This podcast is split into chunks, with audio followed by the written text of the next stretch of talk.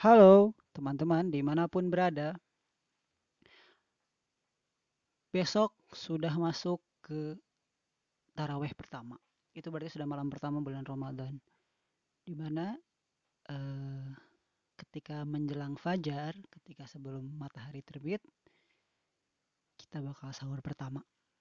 Dan menjalani puasa ketika siangnya di hari pertama. Ramadan kali ini mungkin akan sedikit berbeda dengan Ramadan-Ramadan kita sebelumnya. Yang mana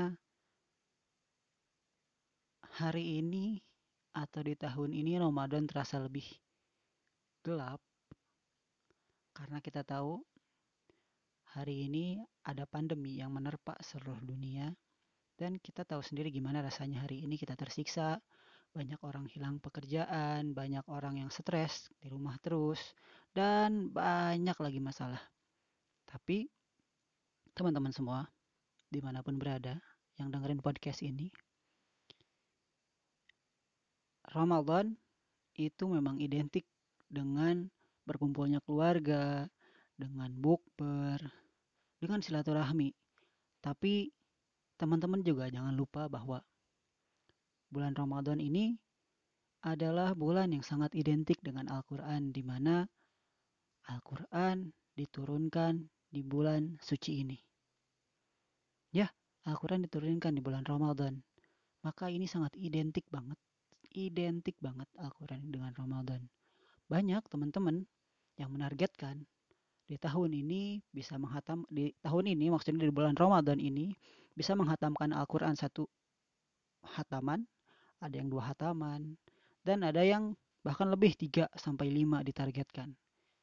Ada juga yang menargetkan ingin lebih dekat dengan Al-Quran dengan menghafalkan Al-Quran. Nah, teman-teman semua, mungkin saja kita ambil hikmahnya aja nih dari pandemi ini. Kita ambil hikmahnya aja dengan kita lebih lama berada di rumah, setidaknya kita punya banyak waktu untuk lebih dekat dengan Al-Quran uh, sebelum pandemi ini menyerang atau sebelum pandemi ini ada di akhir tahun 2019 saya ketika itu mau uh, ke rumah orang tua tanggal 9 Februari waktu itu sore di jalan uh, ada anak kecil yang jatuh dari truk ya biasalah anak kecil santri kayak gitu kan ingin hadiran kemudian uh, bersama teman-temannya kan. Nah, kemudian dia itu jatuh dan nggak ada yang lihat. Tiba-tiba si anak itu jatuh aja, udah tergeletak tengah jalan dengan wajah berdarah. Waktu itu nggak ada warga yang tahu sama sekali, bahkan nggak ada yang pengen nolong kayaknya waktu itu. Nah, saya berhenti sejenak, refleks waktu itu karena kan saya memang biasa karena dulu di PMR, jadi ketika ada yang ngegeletak itu e, jiwa jiwa penolong eh, bukan jiwa penolong ya jiwa relawannya tuh tiba-tiba timbul waktu itu eh, berhentiin motor terus langsung ke tengah jalan. Dan karena masih si anak itu masih hidup maksudnya masih jelas ada tanda-tanda kehidupan dan memang masih kayaknya masih bisa ngomong waktu itu. Jadi saya beraniin tuh buat bawa dia ke pinggir jalan. Karena kan kalau misalkan keadaan udah parah banget kita nggak bisa tuh buat nolongin si anak tersebut atau si korban tersebut. Tapi kalau misalkan masih hidup, masih utuh, itu bisa terus dibawa ke pinggir. Nah, ketika dibawa ke pinggir, ini warga juga bingung karena tiba-tiba ada anak tergeletak tengah jalan. Ketika minta air minum pun nggak ada tuh anak-anak yang nolongin. Nah, saya waktu itu mau nolongin si anak itu di kepinggirin. Itu juga karena ada orang yang tiba-tiba dia pakai motor trail, kalau nggak salah Mega Pro atau Tiger gitu ya. Dia berhentiin motor tengah jalan, terus dia bilang, ayo tolong, ayo tolong. Nah, di suaranya itu medok dan saya ya tentulah kita tahu siapa yang orang-orang etnis medok seperti itu ya orang Jawa. Terus waktu itu warga bingung pokoknya semua bingung deh ini anak kok bisa-bisa tuh ada tengah jalan segala macam dan gak ada yang mau nolongin gitu. Nah si mas-mas ini ayo kita bawa ke klinik. Nah dia dengan optimis tuh bilang ayo kita bawa dia ke klinik. Nah, setelah kita bawa waktu itu sempat nih si mas-mas ini disangka sebagai yang nabrak loh. Padahal kan dia itu bareng sama saya ketika mau uh, berangkat waktu itu ketika lewat jalan tersebut pokoknya. Nah, dia terus nyamperin saya, Mas, motornya metik bukan? Iya, Mas. Ayo kita ke klinik ya. Saya nggak berani diri ya udah, ayo kita bawa ke klinik. Nah, kemudian kita bawa ke klinik. Cukup jauh memang kliniknya. Uh, ada sekitar satu desa atau satu dua kampung yang dilewatin. Kita sampai ke sana. Sampai di sana uh, dokter itu nanya, "Mas, ini siapanya?" gitu. Bukan ya kurang lebih kayak gitu. "Mas, ini siapanya?" Kita bahkan kita jawab, "Nggak tahu, Mas, kita nemu di jalan." Jadi uh, dokter dan saya pun waktu itu dengan si Mas tadi belum kenalan tuh. Akhirnya kita kenalan. Ternyata sama beliau Mas Farid. Beliau itu mau berangkat ke Depok kalau nggak salah karena dia ngajar. Nah kita ngobrol-ngobrol-ngobrol. Terus si dokternya juga kan dia e, ternyata pernah kuliah di Jawa Timur. Dan kebetulan si Mas Farid ini orang Jawa Timur juga. Jadi mereka nyambung tuh ngobrol. Nah setelah ngobrol kita cari nih alamat anak ini di mana nih? Ah kita nanyain. Karena kan kebetulan suster di situ ada yang rumahnya di daerah situ juga sama si anak itu. Dan ternyata pas kita cek itu rumahnya ternyata jauh banget. Ada ya berapa kilo ya? Pokoknya 20 kiloan lebih deh kayaknya atau sampai 30 kilo lebih dari tempat dia kecelakaan. Dan anaknya itu baru usia 12 tahun kelas 6 SD kelas 6 SD ngebawa uang sendirian kecelakaan. Wah ini bener-bener. Ya saya tuh waktu itu kayaknya kalau nolongin repot banget nih tapi cuman ketika ada si Mas Farid ini ya ayolah kalau misalkan berdua ayo siap-siap kayak gitu kan Nah, sebenarnya ketika di dokter itu, di klinik itu kita sudah siapin sih uang buat e, bayar klinik. Cuman pas dikasih obat, kata si susternya, kata perawatnya bilang, Mas nggak usah bayar, kata si dokternya gitu. Akhirnya kan kita pamit tuh ke dokter dan bilang makasih karena ada e, karena si dokter juga ngerti kondisi kita saat itu seperti apa, ngerti kondisinya seperti apa. Kita nemu anak e, di tengah jalan intinya kayak gitu. Terus kan anak ini harus pulang kan. Akhirnya kita putuskan untuk ke polsek. Uh, ya beraniin aja waktu itu kita bawa ke polsek kemudian uh, kita ini tuh sampai uh, ceritanya sampai polsek dan cukup jauh juga dari klinik tersebut ke polsek. Sampai di polsek ternyata alhamdulillah polisi itu ngerti apa yang kita maksudkan ketika kita sampai dan menjelaskan jadi kita jelaskan tuh waktu itu kurang lebih, Pak, uh, kita nemu anak tengah jalan, kecelakaan, kita udah bawa ke klinik. Nah, kita pikir kita bawa ke sini karena saya pikir tugas kita sudah selesai nih Pak untuk urusan ini dan polisi itu alhamdulillah, oh iya Pak, nggak apa-apa Pak, ya kita ngerti banget kata polisi, kurang lebih kayak gitu. Nanti kita antar nih anak ini atau enggak nanti ada yang jemput ke sini katanya. Seperti itu kata uh, orang dari polsek. Pulang keluar dari kantor polisi itu saya langsung bilang ke si Mas Farid Mas makasih banget loh. Kalau Mas gak inisiatif saya gak mau nolongin anak itu. Serius itu saya pertama kali bilang ke Mas Farid.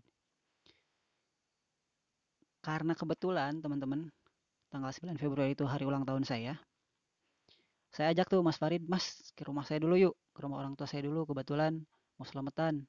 Karena uh, ulang tahun saya saya bilang seperti itu oh ayo boleh kita ngopi kata gitu. Ya biasalah. Nah ketika sampai di rumah kita ngobrol kemudian dia tanya e, Mas Albi kegiatannya apa nih? Saya bilang saya ngajar saya nggak bimbing hafiz Al-Quran. Saya bilang seperti itu.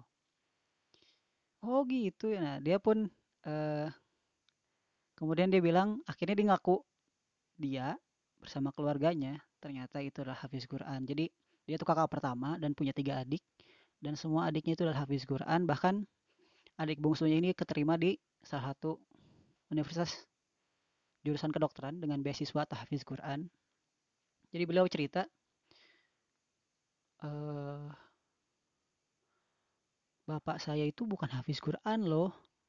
Bapak saya cuma hafal beberapa juz aja kata dia begitu. Tapi bapak saya itu setiap kali melakukan suatu amalan selalu diniatkan untuk kebaikan anak-anaknya. Makanya dia bilang, Alhamdulillah sekarang keluarga saya, adik-adik saya, termasuk saya, bisa hafal Al-Quran 30 juz. Di situ saya, wow, ternyata itu pertemuan dan itu hadiah ulang tahun yang luar biasa banget. Ketemu Hafiz Quran di jalan. Kemudian dia ngasih saran, ngasih nasihat tentang bagaimana cara menghafalkan Al-Quran, menghafalkan Al-Quran. Jadi dia ngasih saran, e, Mas, kalau ngafalin Al-Quran sejam duduk bosen kan? Kata dia seperti itu. Iya mas, bosen banget. Nah, kemudian dia ngasih saran, gini aja mas, saya ngasih saran, hafalin Al-Quran, di dalam satu jam ambil aja 15 menit. Kata dia seperti itu. Jadi, di dalam satu jam, itu hanya kita ambil 15 menit. Nah, kalau kita kalkulasi ini teman-teman, biasanya kan orang-orang yang sudah terlatih menghafalkan Al-Quran, satu jam itu bisa menghafalkan satu halaman. Nah, kalau dari satu jam kita ambil 15 menit, berarti dalam 4 jam,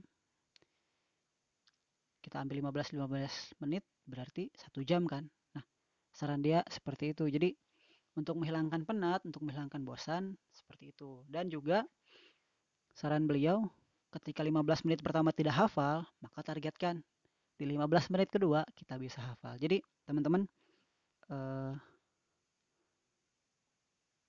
saya pikir segala sesuatu yang terjadi kepada kita, kepada siapa pun, pasti ada hikmahnya.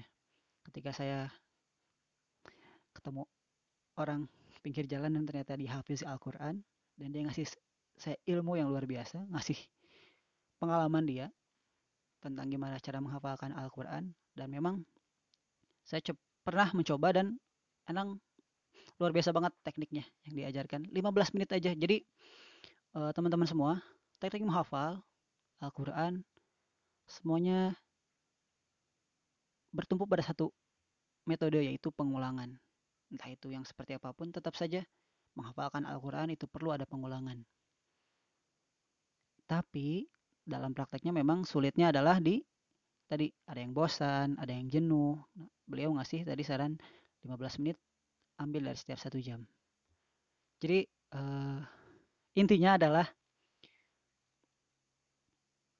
berhubung sudah dekat Ramadan yuk kita ngafalin Al-Quran.